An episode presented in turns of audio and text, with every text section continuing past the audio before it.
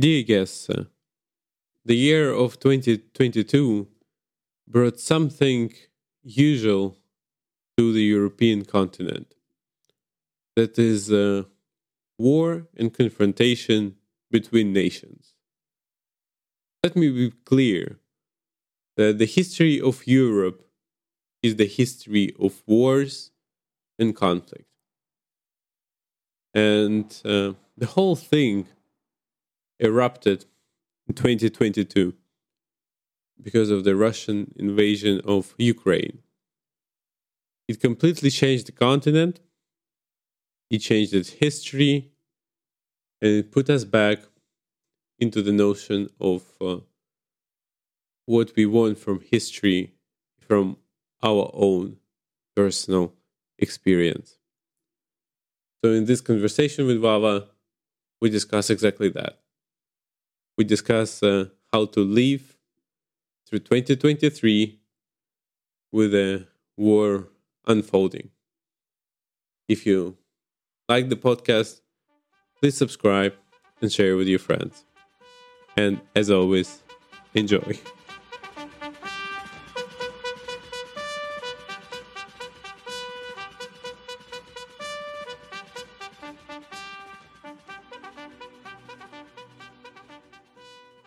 Do you have any expectations from the next year? Um, you're asking me if I have expectations. Does it mean do I have positive expectations or overall predictions? Whatever expectations you have, it um, goes uh, well in both directions. Well, uh, in terms of positive developments, I don't see too many. I guess um, I have already sold this grim perspective in our discussions before. Um, going back to the topics that we discussed about problems with differing interests over the world and uh, the impossibility of finding a settlement acceptable to different sides in international politics i the expectations that i have is conflict lots of conflict and yeah. in various parts of the world i guess most obvious being ukraine which you've already discussed yeah. i don't see this conflict ending next year. What do you think? Me neither, in short. Um, but um, yeah, of course. But uh, it's interesting how the situation still plays out, and uh, I, am pretty sure we all agree that uh, this conflict is uh, one that will last uh, for a longer period of time. Mm-hmm. Uh, although I don't, I don't think everyone thinks so. At least the people in the West certainly live in a dream world. but yeah, it's it's pretty scary thought that we will have this conflict uh, going into the second year, in a sense. So how, how do you see like any changes uh, in the conflict itself? From a purely military point of view, first of all, many people count and hope, I guess. Many people will die. yes, that's certainly true. Um, but for now, for like more like shorter perspective, that is the coming winter. So I guess from right now until uh, February and March, uh, people ex- many people say that the conflict will die down and both sides will take a moment to catch a breath, to uh, restock their supplies, to let their soldiers rest. But um, I don't really know where this assumption is coming from. All the major wars that we have seen uh, in the previous 100 years, the fighting didn't die down during the winter. Some of the most major offensive of offensives of World War II, World War II happened during the winter. Uh, the conditions are harsher, of course, but I don't see why, for example, the Ukrainian army would stop pressing, uh, having, for now at least, the strategic initiative. Uh, resting now would not be in their interest. So I do expect the fighting to continue. I don't think the conflict will freeze uh, over the winter. But once uh, temperature starts going up again, uh, the ferocity of the fights will go up because the terrain will be easier to to traverse. It will be easier to supply your troops. So the fighting will continue. It will be maybe less severe during the winter, but it will not stop. And certainly, I expect a bloody summer because usually in wars, summers are the most bloody. Yeah, and it's also it will be the second year, so uh, in a sense, I guess both sides have some hopes and expectations that uh, something groundbreaking happening. But of course, it's a very probably protracted conflict. Uh, that uh, I mean, many other events. It's interesting how this conflict plays out vis-a-vis other events, like in the sense uh, that it will be with us for a while, maybe even for like five, ten years down the road. Yes, certainly, um, because you need to have some major political shift, uh, either in Washington or in Kiev or in Moscow, for the conflict to be resolved. Militarily, um, well, even if Ukraine expels all of the Russian soldiers from its internationally recognized borders, what next? Russia can continue bombing Ukraine for the next 10 years if it really wants to. So, do we call this the end of the conflict, expelling Russian soldiers from Ukraine? Not really. It's just, I know, maybe not prolongs it, but defers it in time. But I guess the, the question is for me, the only thing that gives uh, precision to this conflict is the question of uh, Ukrainian membership in NATO. So once you start thinking in these terms, you will either end up in the world where like Ukraine becomes NATO or Ukraine doesn't become part of NATO. In both um, solutions to this conflict, in the sense like Russians are fighting so that Ukraine won't become part of NATO, and Ukraine is fighting and with the Western support, the West actively supports Ukraine so that Ukraine can become become part of NATO. So in other words, it gives you these two different directions and somehow I think in in a sense it gives you a much better resolution because when mm-hmm. people say, "Well, like Ukraine must win," or like maybe people from Russian side saying that Russia must win, it's like what does it really mean? I think eventually it, it comes to the question of uh, Ukrainian membership in NATO. Yeah, exactly. When you analyze armed conflicts, you have to think of different stages. So you have the tactical stage, you have the operational stage, the strategic, and then you have the political. Yeah. Now, when we when we discuss, you know, Russians withdrawing from Kherson or I don't know, capturing Crimea, those are tactical or operational yeah. developments. But on the political level, when we analyze it, what are the goals of two different sides? So, from the perspective of Kiev, the strategic and political goal is the survival of the state and preferably within its borders from before uh, 2014. That's a strategic and political goal of Kiev. And what is the best way to ensure it? Like you said, NATO membership. Yeah. Then, when we discuss about Russian strategic goals and political goals, is to keep NATO out of Ukraine. Yeah. So it's not really about uh, if the Donbass is part of the Russian Federation or not. Yeah. It comes down to a larger political and strategic discussions because whether Donetsk is part of Ukraine or Russia, it's on a lower operational or tactical level. The politics are more long term, they're more pronounced, so to say. And as you said, it in the end it comes down to NATO membership. Yes. Yeah. But also it comes also it it it, it almost um it passes the ball to NATO itself. Like whether NATO wants Ukraine in in its uh, to see Ukraine as a member, while Ukraine is having a full scale war basically with Russia. I mean, in a sense, like whether I mean, it all I would say this question is like it's almost like an elephant in the room because it all comes to this question whether NATO wants to really fight like with Russia. Because eventually, I guess we all have this uh, understanding that almost from a historical perspective, like the, the situation moves towards this direction, right? Towards some, let's say, NATO Russia clash, whether it will be like a like a mild type of confrontation or a very serious one. I guess time will show, but something is is telling that there is like inertia like moving towards this direction. Well, I would say that we already have a NATO Russia confrontation. It's just that oh, yes. NATO isn't uh, the fact that there are no uh, NATO soldiers firing at Russian soldiers doesn't mean that NATO isn't a part of, of this conflict. Um, I would even go as far as to say that Ukraine wouldn't be able to resist Russia without NATO support, being in logistics, supplies, and most importantly, intelligence. Ukraine relies so heavily, and finances, of course. Uh, Ukraine relies on NATO in so many ways right now. Uh, so saying that NATO is not part of the conflict is just not true. Yeah, but it's also it's like this idea that whatever West is doing is uh, almost like fulfilling some type of illusionary rights. Like you know, they're trying to say that they don't do politics. Like whatever they're doing in Ukraine is not part of politics. it's almost no. yeah, it definitely is. Even you know from uh, even discussing. I guess let's go back from discussing NATO as just one single entity and yeah, go yeah. back to the interests of the member states.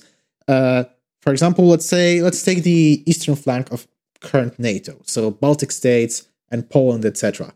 It's very much in the interest of these states to have Ukraine in NATO just for their own security. Why? Because if it ever comes to war, you have this huge country in between Poland and Russia that will be hit first in case of a Russia Russia NATO war. Uh, even going back 100 years, Józef Piłsudski said Poland cannot be safe without an independent Ukraine. So uh, definitely uh, the interests of certain member states come to play here, especially the United States. The further away we keep Russia from its European sphere of influence, the better.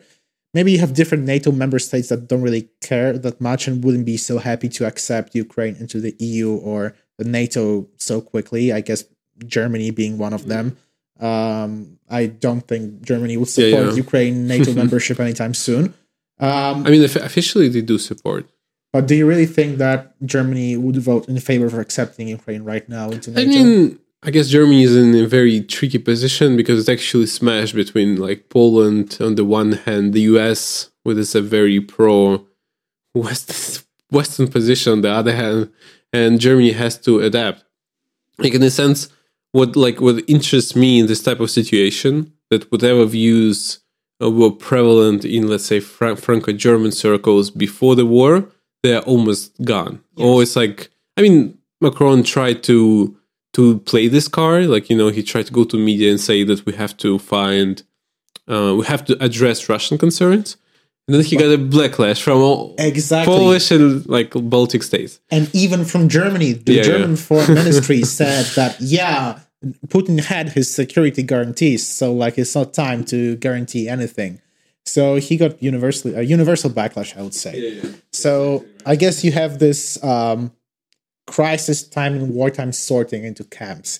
You had some ambiguity before the war and some like gray zone of, uh, you know, political debate whether we should isolate Russia or integrate it into the European system or the global system. I think right now in the West, uh, it's mostly universally, at least publicly acknowledged that Russia is the bad guy and it should be countered. And every enemy and every enemy of Russia is therefore our friend. Hence, Ukraine getting all the support. But I don't think that it's in the interest of every single member state of NATO. And I think that even if public declarations of all member states of NATO are that yes, we want Ukraine in NATO, I don't think I don't see uh, Ukraine actually getting accepted into NATO, having a unanimous decision of all NATO members to accept it. Just look at Finland to accept Finland how hard it was to get Hungary and, and Turkey still, on and they still and they still the um, process is still ongoing and yeah, and, yeah. and Finland is a far less controversial member than Ukraine. But then I guess it's uh, it's the interesting question of how Turkey blackmails uh, poor Finns and Swedes, like so Swedish yes. people. It's, it's trying, geopolitics, as you said. Yeah, I mean they're trying to you know you give us like those people. I mean like to to a point that makes an absurd that you know they have to hand in people who have like citizenship or at, at least asylum application in, in, in like let's say Sweden, and they have to hand them in to a guy who is who who is uh, who is well known dictator himself. Exactly, and commits very crimes against human rights. So yeah, but you know, um, emergency like you know. Uh, uh, I would say interesting times require like like extraordinary times require extraordinary measures. um, that's right. So, uh, but that's but it still it gives you at least some type of uh, if you want to talk about the future of this conflict and where where the conflict is going.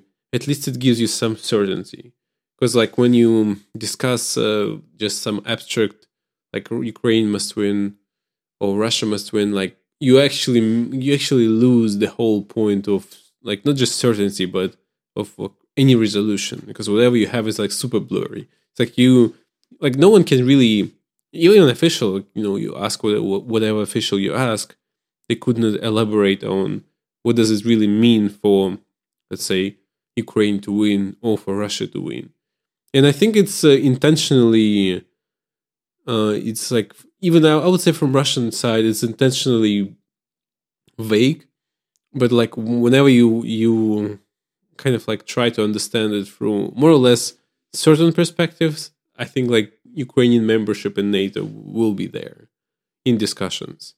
I mean, officially, of course, Russia says something that they must neutralize Ukraine, which basically means like prevent any Ukrainian involvement in NATO alliance. But you see that the narrative from the beginning of the war, which is almost one year ago, uh, which is kind of scary to think of, but the original narrative of demilitarization and denazification, yeah. it's gone from the public discourse. Where was the when was the last time we heard Solovyov or Putin say denazification? I think they do use it from time to time. You have to have to follow in-depth Russian media cycle, but they do use it from for I guess internal consumption. They do. I mean, in a sense, because they still have to construct this enemy and they have to dehumanize Ukrainians. Yes. Um, yeah, and it's hard to you know. I mean, of course, it's hard to explain to Russian people that they have to fight the same type of people. you know what I mean? I mean, yeah. This is this is this is the uh, I guess the conundrum that the uh, Russian political system is facing you have on the one side to justify this war, which involves dehumanizing the opponent, and on the other side, you have the narrative that these people are essentially Russians, but they have been misguided by foreign powers and manipulated. Yeah. And how do you find a balance between these two narratives that are, in theory, mutually exclusive? Yeah, and I, I think it's it's very hard, I guess, to see those same type of cities being destroyed and being uh, thrown into front, like being thrown into modern type of warfare almost like from a like, I don't know, 20 years ago, it would be like a game, but it's a real life, and it's it's of course it's like really hard to see that same type of cities. I mean, same type of cities, Smolensk or Volgograd. I don't know, and they they are part of warfare now. like you know, they are not like some um prosperous cities anymore, but they're like cities like that, that live through warfare. I mean, this is like if you, of course you feel like those this um, um, perception of people in in Donetsk or like let's say in um, um in yeah in, in this like region is uh, is the same as uh, like the micro level of life is almost identical to people in Russia. And this is like the the hardest thing to realize. Yes. But the political circumstances still affect the psyche of people living on both sides of the border. And um, I think, for example, well, I would even go as far as to say that the war actually crystallized the um, Ukrainian nation and Ukraine as a people, because before, I, guess 2014 was the prime example of uh, the fact that Ukraine as a nation wasn't really that established. It didn't know where it was going. It didn't know what what what its place on the global scale was then this allowed Russia to essentially capture Crimea with no fighting, disarm 20,000 Ukrainian troops in Crimea with zero resistance. Because Ukraine as a state was still new and still figuring out what it actually is. And I think that the Russian invasion yeah, yeah. actually like yeah, gave the state a purpose. It's just to fight Russians, uh, at least for the short term. But I think like the Crimea was a special case. I, I think Crimea was Russian, like in the sense like no one Okay, like, that's that's actually like I will not dispute that the majority of people living there would possibly prefer to be part of Russia. Yeah, yeah. But there were Ukrainian army troops stationed there. Yeah, but this loyal is, to the government in Kiev. This is um and they surrendered without a fight because the army was so disorganized and the state was in But this chaos. also actually leads you to a very wonderful example how this micro level connects to like a macro politics because even like you know in UN charter itself, there is a discrepancy between nations that want self determination and nations that uh, I mean the the indivisibility of nation. So it's like there is like a actually like a concrete contradiction. And for example, Americans used it in Kosovo. It's like let's create the country as Kosovo, but there is the same thing in UN Charter that says yes. This is the idea of the self determination of nations. Is I would argue it's faulted because if you were to actually follow this idea to the letter, you would have like five thousand states. Of course, but this is like in the world. Uh, this is the whole like in a sense like even even Russian claims could be legitimate because if you if you if you take examples from the past, I mean if if there was something like a international court, no not the criminal court but political court that could like consider those cases, like in a sense like of course Crimea was an example where you definitely you were having a like internal turmoil, you were having some form of like civil unrest and this part of like country said like that's enough. We don't accept this. Like you know we want to back to people who we know. I mean they, they felt russian i think. But because they spoke mainly like 96% of population spoke russian or something like this i mean they didn't want to continue living in this country. Again but back in the day even from people living in crimea of course it was very uncertain where like this type of country is going maybe it is going to complete civil unrest or maybe as some researchers suggested that ukraine is a failed state. Like you know it's, it's, it doesn't it's not going anywhere. It, it, goes into this like vicious cycle of uh, kind of civil confrontation. Yeah the problem with ukraine was that it was a country divided between basically along the dnieper river uh, country in the east you would have the majority of russian speakers. In the west more of a ukrainian speaking uh, nation. Um, but still uh, at least this this is obviously not based on any uh, actual research but just from anecdotal and my own experience with people who fled from the war uh, to, to poland especially from the eastern parts. Uh, like some people i spoke to uh, one guy told me like you know i'm from kharkiv. I don't even know Ukrainian. I speak only Russian. And here they come and they bomb my city and they say it's to protect me. And he said, Well, it's just bullshit. Like, I don't buy it. Like, I'm here to make sure my family's safe. I'm just going back to join the Ukrainian army and fight them because they're bastards. Yeah. So I don't think that the language lines are as important right now as they were no, in 2014 as we already know from our previous discussion, also the similar culture doesn't imply any type of friendship. Exactly. Yeah. It may be very easy to divide. that, that's exactly right. Yeah, that's that's true. But it also like it makes me think that it's uh, Ukraine was kind of like put into this uh, type of ambiguous situation where it had to choose between like you know European Union, which I mean European Union, I guess it's a, it's a perfect example of division like you know because you have this uh, um, pretty racist uh, alliance of states that you know says to other states that they're not like normal states and it tries to impose on them that you know if you want to have a visa free agreement you have to have like you know have to allow gay people to exist and blah blah blah. I mean all sorts of kind of like ambiguous stuff. But i mean in, eventually they do divide people because people from moscow right now they just simply couldn't go to european union it's not like there's something wrong about people living in Moscow, but um, like you know, the result of this policy is pretty clear, so yeah. to speak. Yeah, so I guess this is um, geopolitics in action. Definitely, you cannot escape from it. Yeah, sadly. Uh, and I guess that's uh, yeah, this is uh, so probably we will just leave through this conflict the whole year again. I I really think that it will last for the entirety of the next Yes, like the the point to discuss is the possibility of escalation that we sort of experienced a couple. I mean, it almost goes in the cycles that there is a point when something goes like.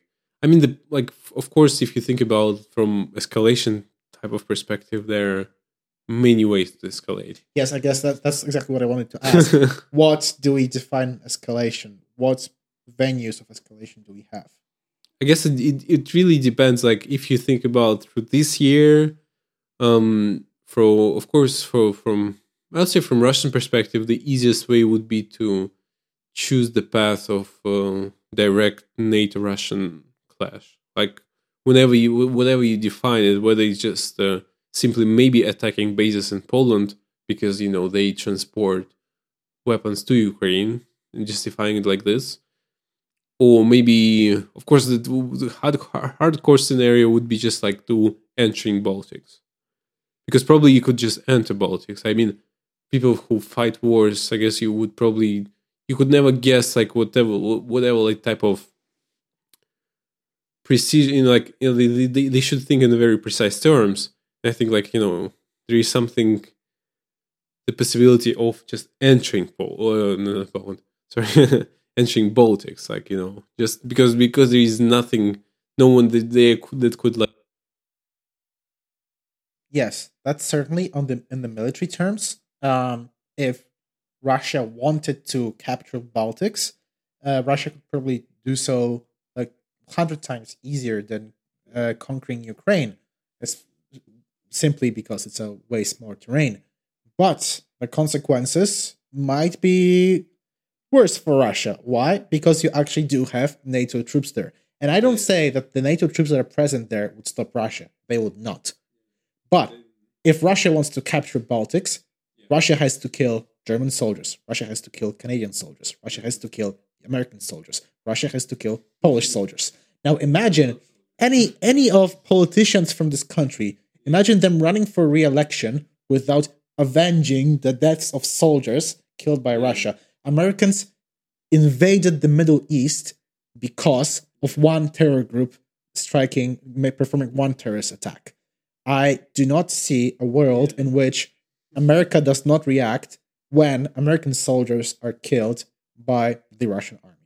There's just I don't see this possibility, and I think. But that's uh, like puts Americans into the shoes of uh, decision makers because that's what they're saying in terms of well, if Russia strikes Ukraine with the nukes, I mean they have like this deterrence uh, logic or deterrence fairy tale in the sense that they would strike back them like they would strike them back conventionally. Yes.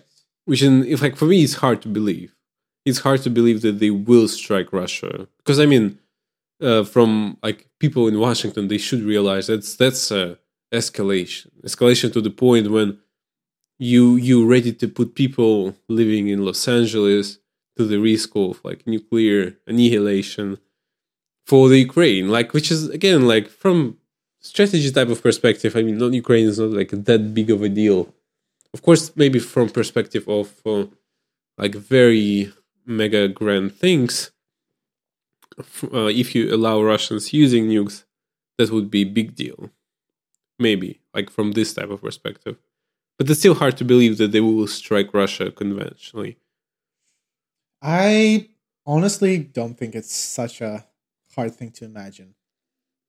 Yeah, but then it, it leads to this. Uh, it's almost like a domino effect. It is. I mean, yeah. the problem with nuclear deterrence is that nukes are basically like holding hostages.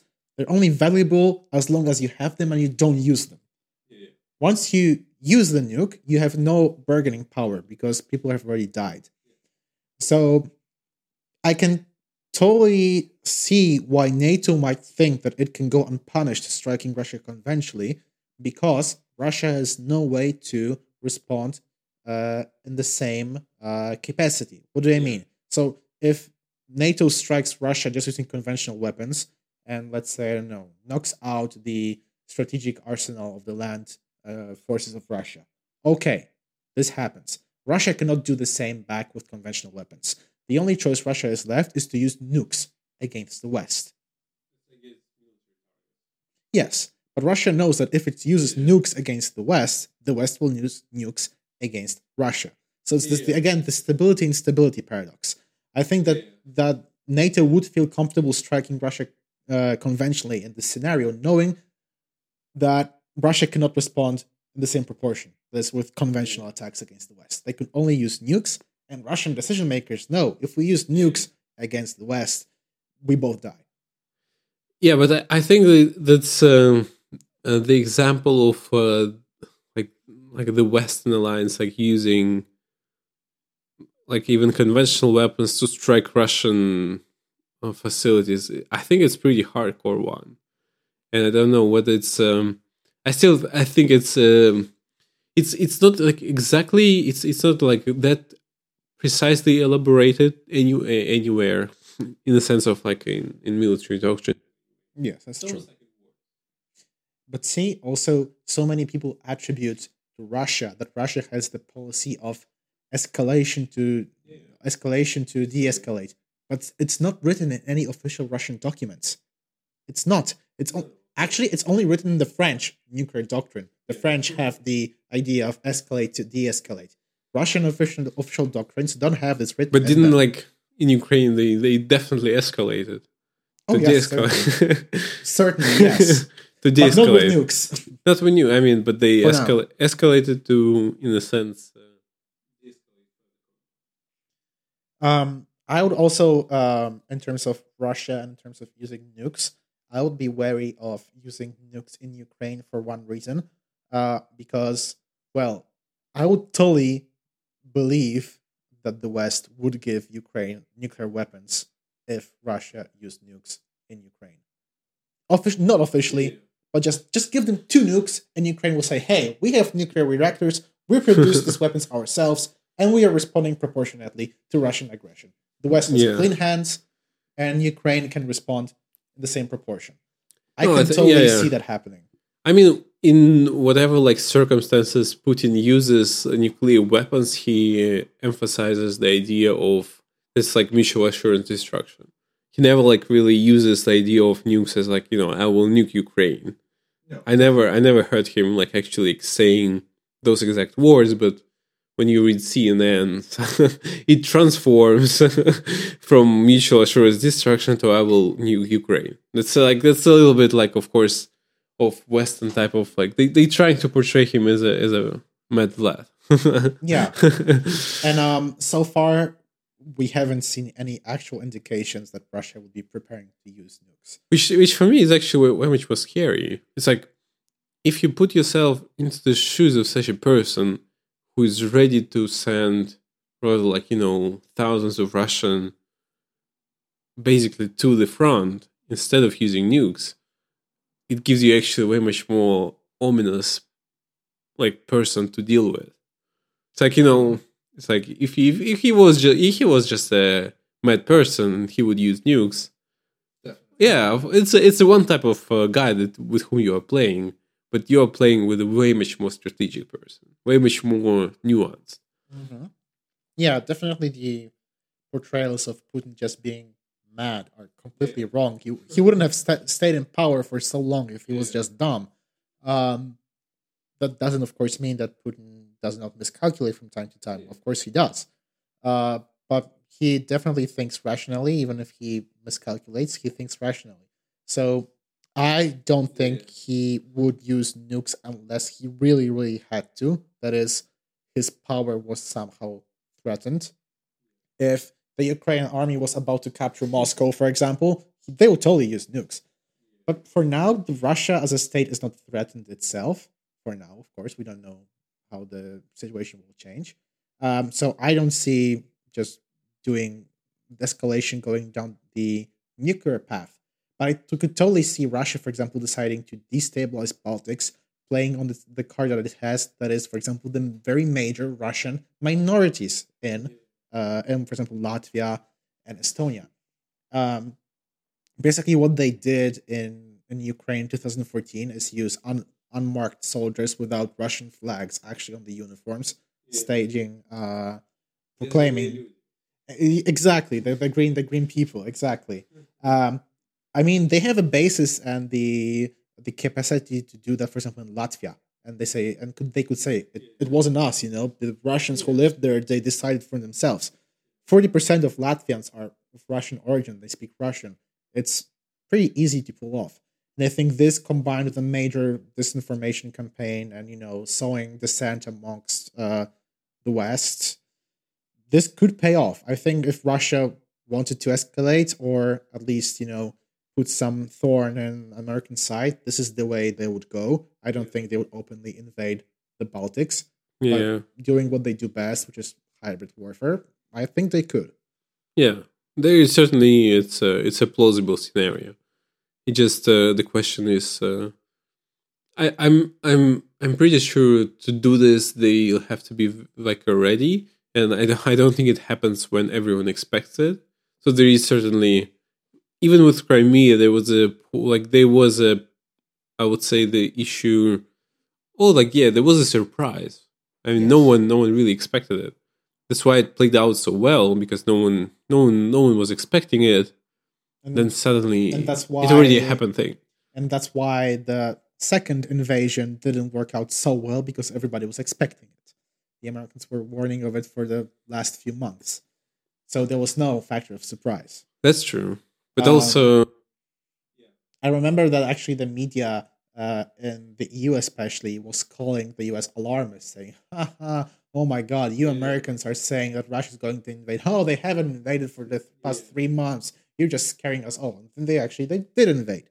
Uh, so there was no factor of surprise. Uh, actually, uh, judging from the information that we have available, the Ukrainians were aware that an attack is going to start at least like two hours before it started. So they must have gotten yeah. some information from Western intelligence agencies. And there was no surprise factor. Um, and here, if they wanted to conduct any operation in the Baltics, they would have to have the element of surprise, which means they could not uh, have a conventional military buildup on the borders of the Baltics. It would have to be some undercover but then it's, uh, and special operations. The question there is an interesting question whether whatever Russians wanted to do pre-war was a type of like a um, diplomatic calculation. In other words, whether it was like a threat to use the force, like in the sense of like deterrence, even in mm-hmm. in American sense, it's like the threat to use the force if you don't really give up to our claims give up to our because I mean, in a sense, they they send like the the official proposal. There was a diplomatic channel. There was a diplomatic type of conversations that we should like you know put an end to this question of uh, Ukrainian membership in NATO.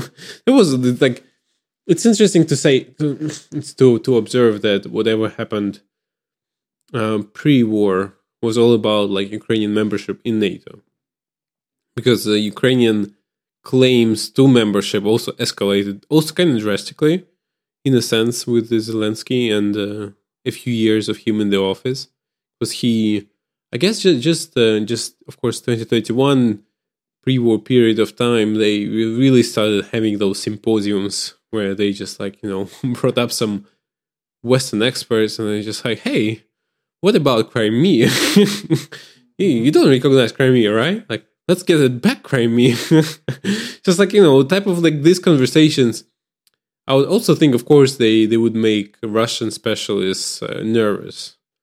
And uh, whether like whatever Russians wanted to do was the act of like intimidation, and in a way they thought that it, mm, it could play out, but they did not. So they had to take actions at certain period of time. I mean, when Putin invaded, I guess he said openly that uh, um, the conflict is inevitable. yes. In a sense, like, and uh, just the question who strikes first. Like, we are striking first because we are smart. yeah. So, in a way, maybe it, it, it is like a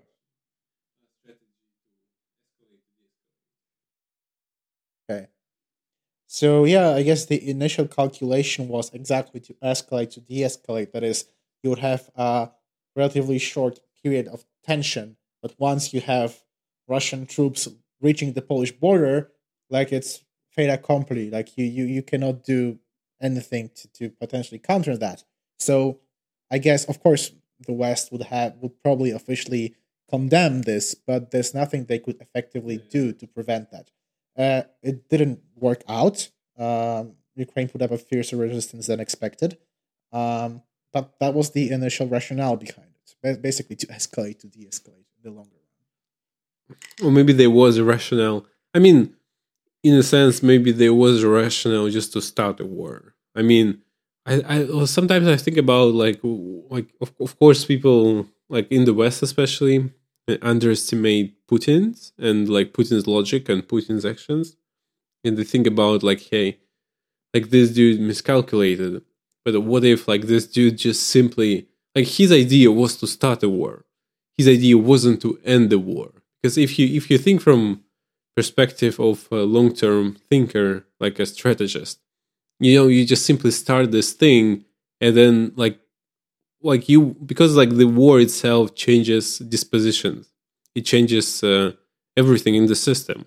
It's like the world before the war is different type of the world than the world after. But is it a world more favorable to Russia? I don't think so. I mean, it definitely puts it into a certain course, so into a certain trajectory. Because I, I would say, like, whatever trajectory was uh, in the system for Russia before the war, it wasn't that favorable. Because I mean, Russia was in this like very in the, in type of situation that was kind of trying to sit on both chairs. It wasn't really Western because it was already heavily sanctioned by Western powers, but it, it was still in the sense of like trying to be Western. It was still a democracy, like you know, officially. Um, it was kind of like in this like weird place of uh, of like really like you know long term thinking was uh, like impaired, like you know, in the sense of like there was no long term thinking. But now it's it's more I- I definitely uh, get what you mean. This is like basically uh, Russia hasn't before the war. Russia hasn't decided what it wants to be, whether it wants to have a full blown out confrontation with the West or accept uh, and basically concede to the West and go with the flow of the, the what the West would dictate. It was sitting on the fence, and yeah, that's certainly true. That Putin definitely, with his decision to invade Ukraine, um, changed this, and he set Russia on a very certain anti-West and confrontational path.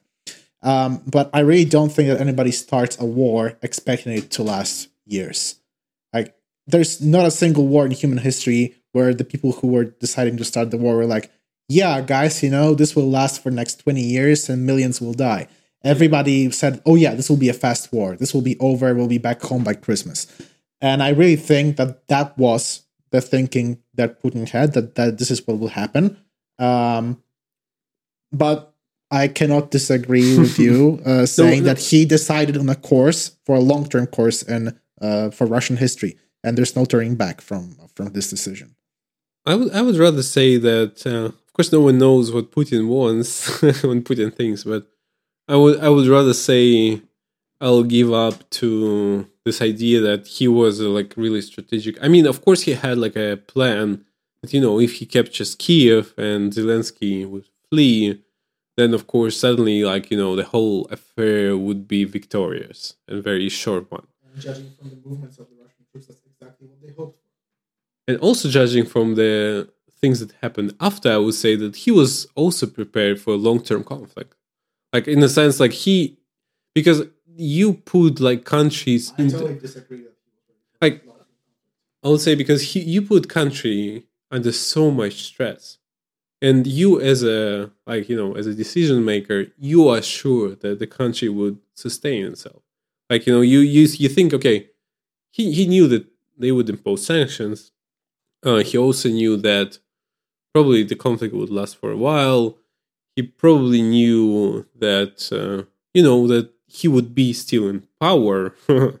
Like in a sense like all, all those things that you know how the conflict plays out after almost a year now i mean in a way he he should have predicted it. Otherwise like i mean if he was some kind of like a uh, a roaster type of a dictator that you know probably he, he he thought he had the power to do it but suddenly no. You know the population said like you know this is like a red flag for us. But like the population was uh, kind of like almost like in a state of shock for a while but you know after a while it's like it's almost like sure let's do this. Like you know what i mean? Yeah. no because, because i also think it's important because like for example he couldn't mobilize russian population at the start of the war No, definitely not. but like after a while you know he could But from a purely military perspective, if you prepare for a long term war, you mobilize before. This is the problem that Russian army is facing right now. Russia has a very pretty Yeah. effective design system to mobilize masses of soldiers. But why is it not? It wasn't. It, why wasn't it working when they first announced mobilization? Because the idea is that you have a cadre of trained officers and soldiers who, once you start mobilization, these soldiers then train demobilized soldiers. You have professional, experienced uh, soldiers who train people who were pulled from their civilian lives. And right now, what ha- at least initially what happened, I guess Russia is correcting for this right now, was that you had mobilized thousands of people, and who's to train them? There was Yeah, nobody is- to train them because everybody was on the front. But this is like this is exactly like the brilliancy of the move. Like if you think about it, I, I disagree. It was brilliant. No, but, like- I think it was a miscalculation. in a way, imagine like you like in even in January 2022, you decree you you have a degree and you mobilize your own population for the war with Ukraine. I mean, like even from back then, it sounds like the status quo was that you know Putin is a dictator. He's a very powerful person, and he could do whatever he wants internally. But there was still like a red flags in Russian society, and those red flags are that like you know uh, you wouldn't like mobilize without no good reason. I mean, even in September when he announced mobilization, there was still, of course, some a little small backlash, but like very subtle one. But of course, like once there was a war for a couple of months, and like you know, Russian people saw, oh, you know, those motherfuckers, they you know, they fight with us. You know, we have to show him who is the boss. No, definitely. And I, it's like- I I- agree that radicalization was there, and I think that Yeah, I agree with you that Putin right now is pretty skillfully uh, exploiting and managing the Yeah. uh, the overall psyche of the population. But I really don't think that his original thinking was okay. I'm going to start a war. I will let it drag out for six months, and then I'll be able to mobilize. no, but I think like he was he his initial like plan was just to start a war, and then let's see. I mean, it's it's He always already did kind of in 2014. It was just frozen. True, but like this is there was still no war. I mean, of course, like officially, everything was still more or less uh, in a very no no no war conditions. Well, it's, there's still no war. There's a But there special was no- military operation. Yeah, there, I mean there was war in Donbass though, but I mean there was no escalation. But like I mean that, but this, I guess it's important. Just like if you if you really want to understand like international politics, you have to really ask like what did he really want. And of course, I I do think I mean just like my gut feeling would be that he wanted something bigger than. I mean, he he wanted some just a protracted conflict probably because I mean it could play out differently, but I, at least it solidifies his power. This is like it definitely does. So you really don't think he was hoping to capture He Kiev? he. I mean, but it was like a high win, high reward. Uh, also like a lot of like high stakes, high reward type of operation. But I don't think he put all his uh, you know money on on it. Like he just like it was okay. If if this can if this can happen, it's good. But if it if it doesn't happen, we continue. I mean, like in a sense, like also it's important to think about that like the costs, like in terms of like human costs, they don't really matter for him. Like quite literally, like, you know, either from Ukrainian perspective or from Russian perspective. I mean, it doesn't really matter how much people, how many people would it cost to to capture Kiev. I mean, it's not the question that like this type of person would ask. It's like whether he can do it or not. Like, but in a sense, like there was like a moment. Of course, he was probably really, you know, he hoped it, it could happen, but it didn't happen. But I think I think he did have a plan B. For me, it's just hard to imagine. Uh, well, definitely, you always need to have a plan B. But uh, and I think that they really did have a plan B. Um, but was it a you know protracted war for many many years?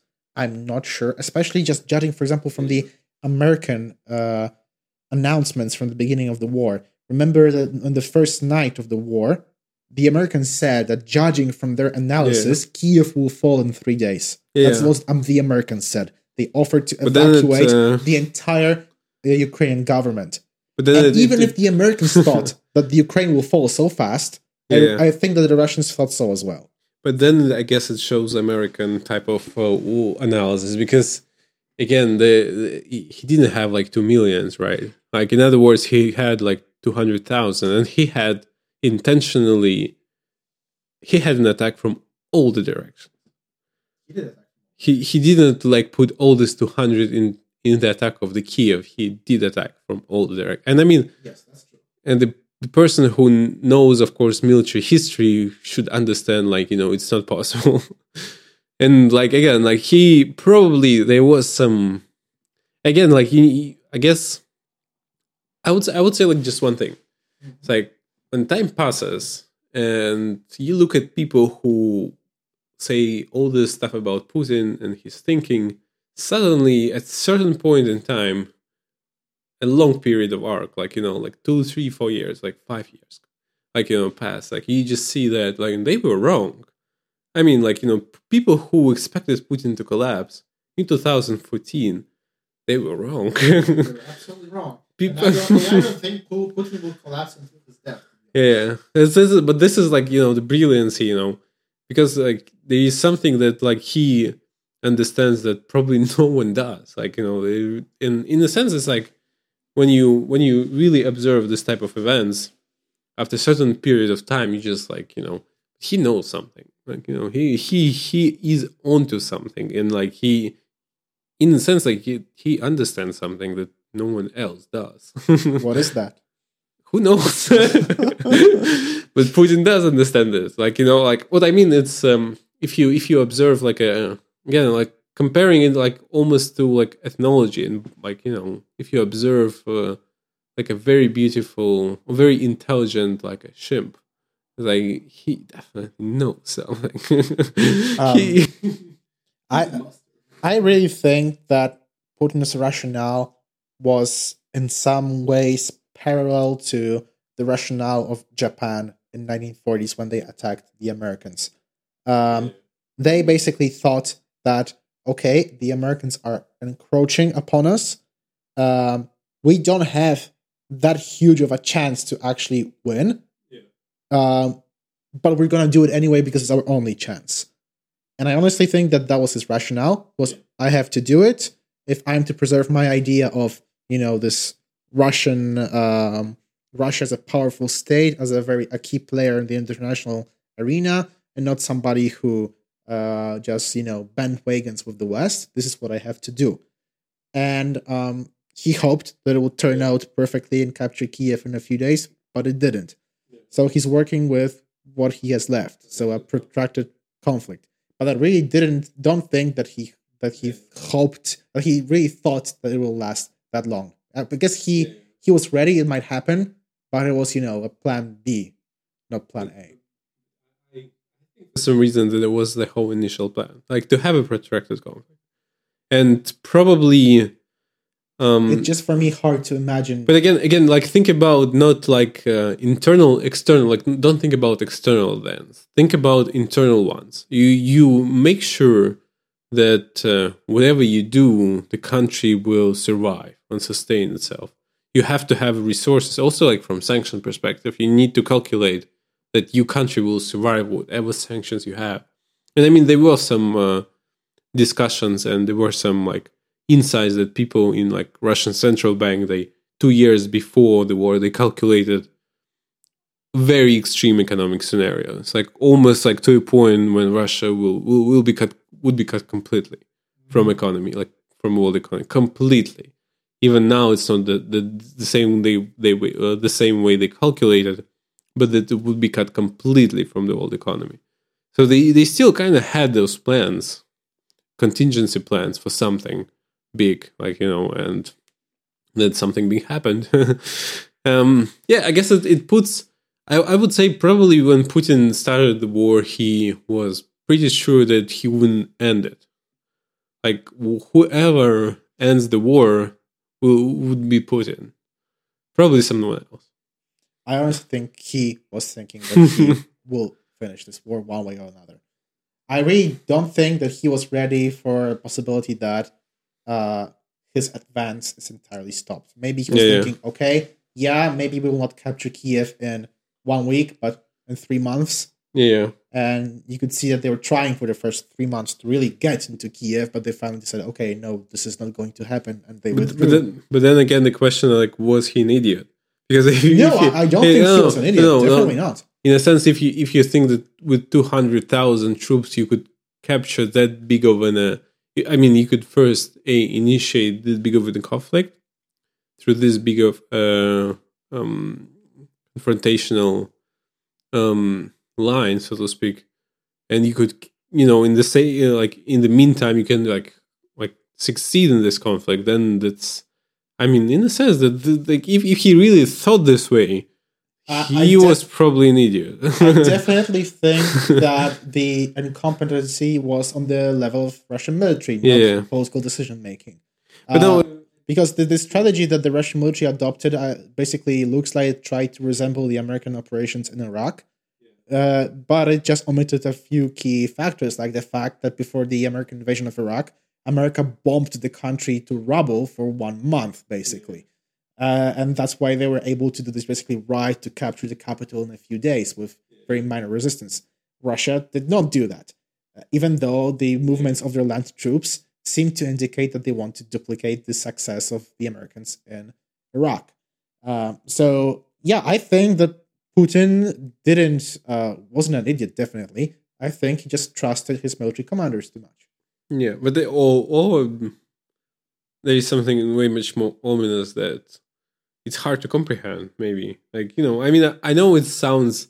This is like the whole like you know you, you kind of move into direction of conspiracy theories almost, but it's still important if you ask yourself like this person probably has like very good information and he's smart like whatever smart you define in international relations i mean it's like whatever i say it's like like you people observe international relations. He does international relations. Just just shut the fuck up. Like you know like he he's like the fucking player. I mean again it's like for me it's like when you see magnus carlsen playing of course like he makes a blunders and like computer shows. This is a blunder. And he just like oh he made a blunder like you know go Yeah, he's it's like he's a stupid guy. It's like no like you you don't see the end of his game. Like just like first of all wait a little bit and because i mean again like So, do you think that he has some end game envisioned and he's actually on the right track to achieve it? I mean, I probably think his end game is just uh, to start the war but not to finish. And this, I guess, gives you an idea because, I mean, he's not an idiot. He wants to preserve whatever he created during this 20 period of time.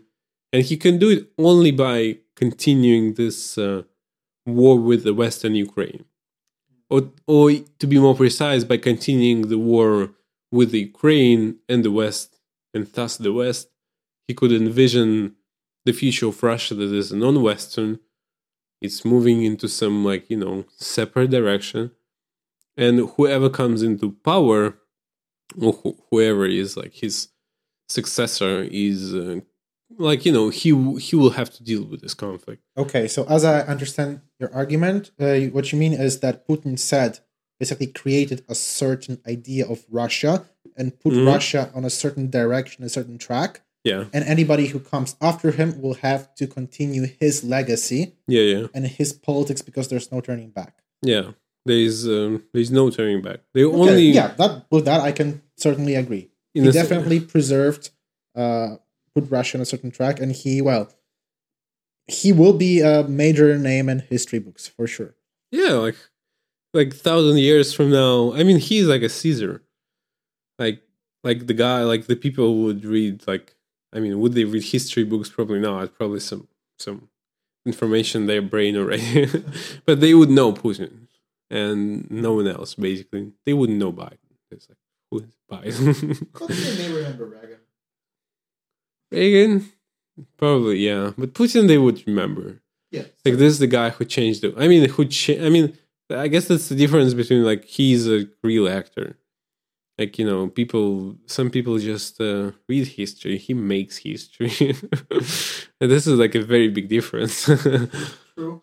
like this difference that really is a bigger i mean i mean again and this is just um, you need to um, pay a certain tribute to those people you know like in a way not not being like disrespectful to type of uh, deeds they do True. Yeah. That's something. yeah so i guess we will leave through next year Yes. uh, and um, come back next year and We'll see how our predictions hold up. We just had only one prediction so far. that Well- the war will continue. Hopefully, we will not have to record such an episode next year, sitting in a bunker, uh, you know, hearing bombs fall. Hopefully, Hopefully. hopefully, we will not have to say "we told you so." I told you so. So we both agree that the conflict would continue, Absolutely. but yeah, and there is a chance of escalation. But I don't think we we both believe that the escalation escalation is uh, that real. Probably like going to be protracted conflict. I honestly think, I honestly think, like you know, just from my perspective, watching this, I think there's no way that you will have uh, an open ra- Russia NATO war. But then again, looking back at history, all of the major wars from the past few hundred years before they broke out, everybody said there's no way there's going to be a war. True. That's some. That's a new uh, factor in the equation. So that's maybe something that will hold us back. But we'll see. Nuclear weapons are still fairly new in human history. We don't have too much Yeah, material to seventy work with. years. That's true, and yeah, So hopefully, it's a major stabilizing factor. but it's also still back to normal for Europe. We've lived through the conflict for almost like all like all the history of Europe is the history of war. It is, yes. So Back to normal. back to normal. Sadly, Sadly. Thank you very much. as always. See each other, I guess, in the next episode. Exactly. Next year.